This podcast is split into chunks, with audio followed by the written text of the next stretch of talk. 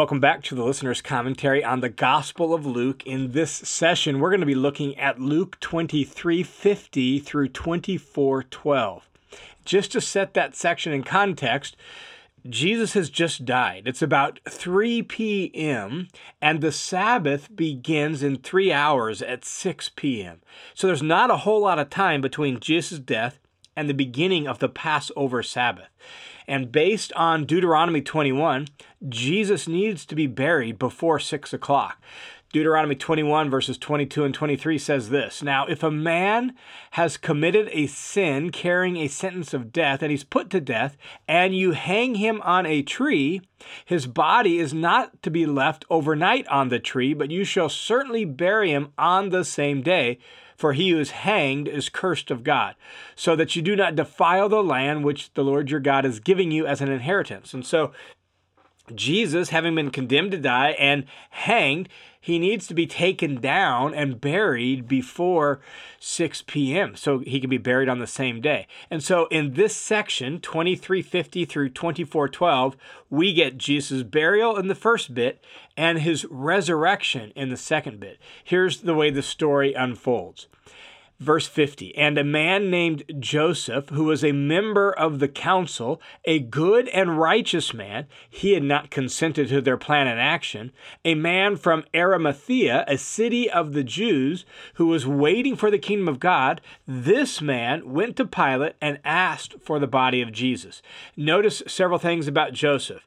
He's a member of the council. In other words, he's a member of the Jewish high court, the Jewish Sanhedrin. So he has high standing religiously, high standing politically.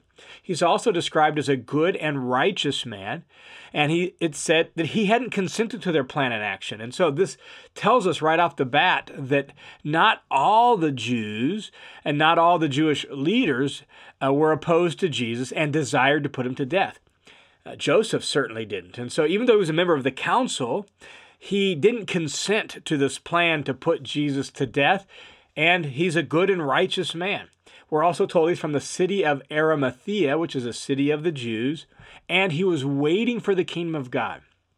Now, we don't know what all that means and what that means about him in relationship to Jesus particularly, but we do know he wasn't in favor of this idea and that he had the high standing to get Pilate to release his body. And so he went to Pilate and asked for the body of Jesus.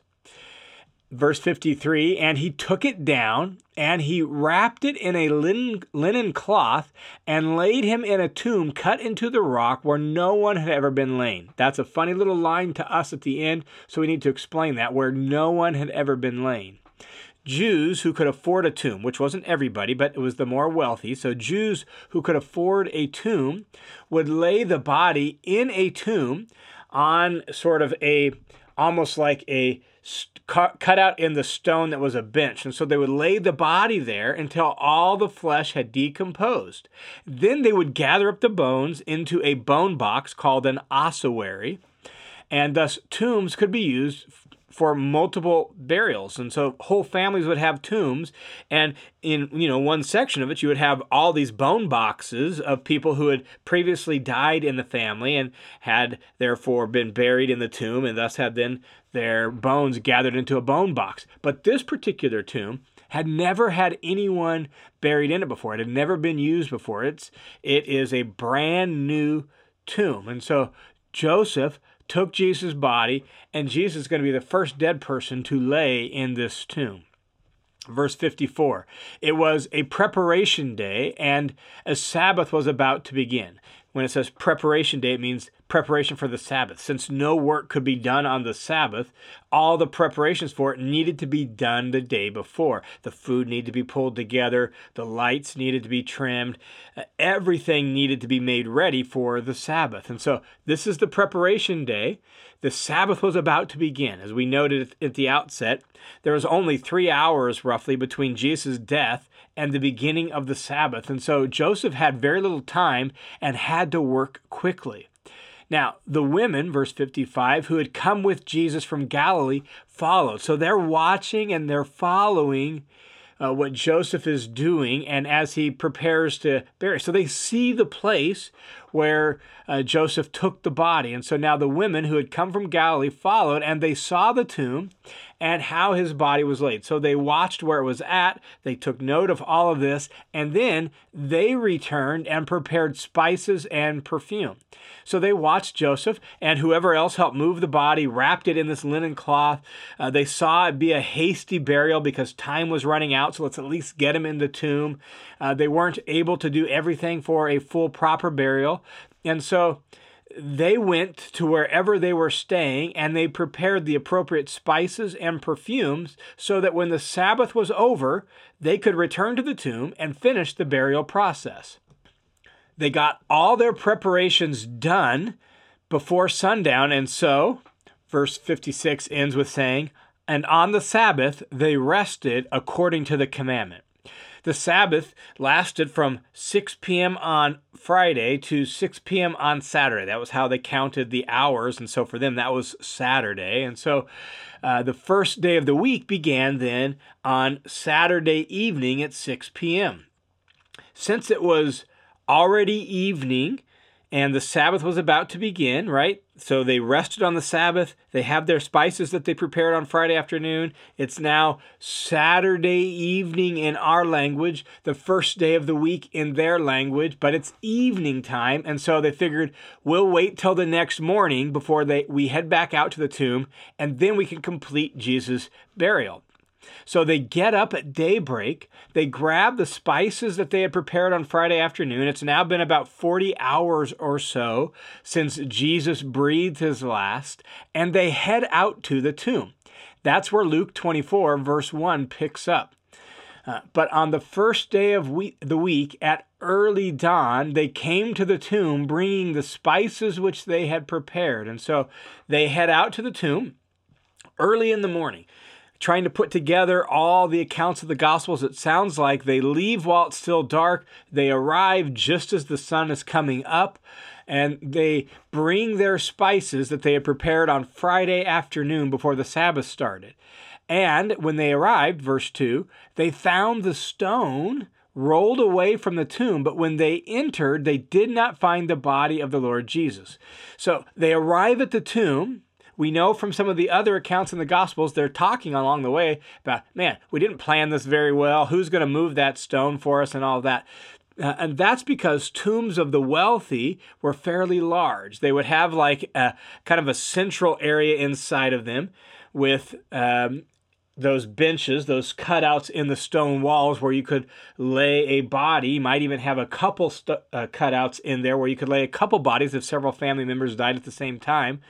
And they would have this large, flat, disc-like rolling stone that would cover the entrance. That's the stone that's being talked about here. And so when they arrived, that stone had already been rolled away, had been moved up and out of the way from the tomb. And so now they can enter directly into the tomb. And so they go down the little stairs and into that large central area in the tomb. But there's no body there. And it was empty, see? So when they entered, they did not find the body of the Lord Jesus. And so now picture them standing in a large cave-like opening at the beginning section of this tomb. There's no body there. And verse 4 says, while they were perplexed about this, behold, two men suddenly stood near them in gleaming clothing. Right, that tomb would be somewhat dark, and so the gleaming or shining clothing, that's the idea, that would radiate, that would stand out. And immediately the women react, as almost all people do in Scripture when they see an angel, verse 5. And as the women were terrified and bowed their faces to the ground.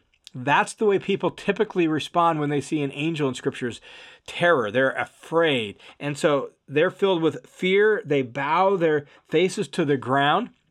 And then the men who are now have appeared to them offer two gentle bits of instructions or corrections to the women. The men said to them, "Why are you seeking the living one among the dead? He's not here, but he has risen." So the first instruction or gentle correction is, why are you here? He's not dead. He has risen. Living people aren't found in tombs, so it doesn't make any sense to be looking for Jesus here. And then next, they said this, "Remember how he spoke to you while he was still in Galilee, saying that the Son of Man must be handed over to sinful men and be crucified, and on the third day rise from the dead." And so the second instruction or gentle correction is, remember what Jesus said, how he told you this is the way it's going to play out. Remembering his words is key to understanding what has happened. And so verse 8 says, and they remembered his words. They remembered that Jesus had said this. And all of a sudden they started putting the pieces together. And they returned from the tomb and reported all these things to the 11 and to the rest. Notice it says to the 11, that is to the 12 minus Judas, the 12 apostles, now minus Judas. And to all the rest. Apparently, there were other disciples gathered there too. And the women come to them and report what they had seen, what they had been told. And so the women become the first witnesses of the empty tomb and the first reporters of the resurrection. This is one of the things that says this is a credible story, because this never would have been written down if it didn't happen this way. In that culture, in that time and place, women's testimony was viewed as untrustworthy, and typically it wasn't even permitted in a court of law. So if this story was invented later, it would never have been invented like this. So women being the first witnesses actually indicates the factualness and the accuracy and the credibility of this story. It speaks also to the valuing of women in the kingdom of Jesus.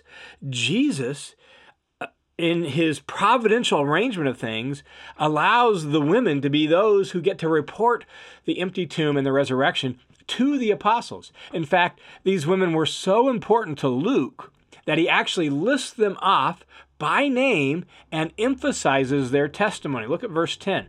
Now, these women were Mary Magdalene, Joanna, and Mary, the mother of James. Also, the other women with them were telling him these things to the apostles. Notice that the 11 are mentioned again, this time by title. They are the apostles, and that the women, Mary Magdalene, Joanna, Mary, the mother of James, and some other women kept telling them what they saw. That's the emphasis of we're telling these things. It's repeated. They kept telling them what they saw, what they heard, and what was said to them, and reminding them, the apostles, of Jesus' words that the angels had reminded them of. And how did the apostles respond to the women's testimony? Well, look at verse 11. But these words appeared to them as nonsense, and they wouldn't believe the women. Notice that two things are two strikes against this testimony. One, he rose from the dead. That doesn't make sense. And two, women. Nah, we're not going to believe this. And so the apostles wouldn't believe the women's testimony. Again, this speaks to the credibility of the story. It makes the apostles look bad. It makes the women the heroes of the story, which again speaks to the value of women in Jesus' kingdom, and Luke emphasizing for us that their value. And so the apostles did not believe them, but verse 12, Peter got up and ran to the tomb. And when he stooped and looked in, he saw the linen wrappings only, and he went away to his own home, marveling at what had happened. And so they didn't want to believe the women. Peter at least thinks he's going to go check this out. We know from John's gospel, John actually makes this initial trip with Peter and runs out there ahead of him. John tells us he's actually faster than Peter, and he got there first, but he didn't go in. Peter gets there, and he just barges right in and goes into the tomb. When he gets there and looks inside, he sees the linen wrappings that had been wrapped around the body of Jesus, but no body there. And so he sees the burial garment and no Jesus. And he went away. The translation here is poor. He went away, it says, to his own home. He didn't go away to his own home. He's in Jerusalem. His home is back in Capernaum. It literally in the Greek just says, he went away. So that to his own home doesn't need to be there. He went back, in other words, to where he was staying in Jerusalem, marveling at what had happened, wondering and thinking it through and trying to figure it out and put the pieces together. He saw the empty tomb. He saw the linen wrappings. What does all this mean? He began to reflect on the women's testimony and their experience of the angels, and then think back through Jesus' words, and he's marveling at what all this means. And so at this point in Luke's story, we haven't seen the risen Jesus yet.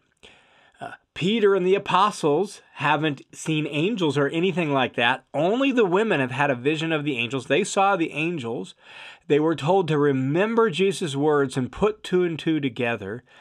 And so at this point, we, along with Peter, should be marveling, wondering, thinking it all through, seeing how this story culminates. Remember Jesus' words and realize, yes, what Jesus said would happen has happened.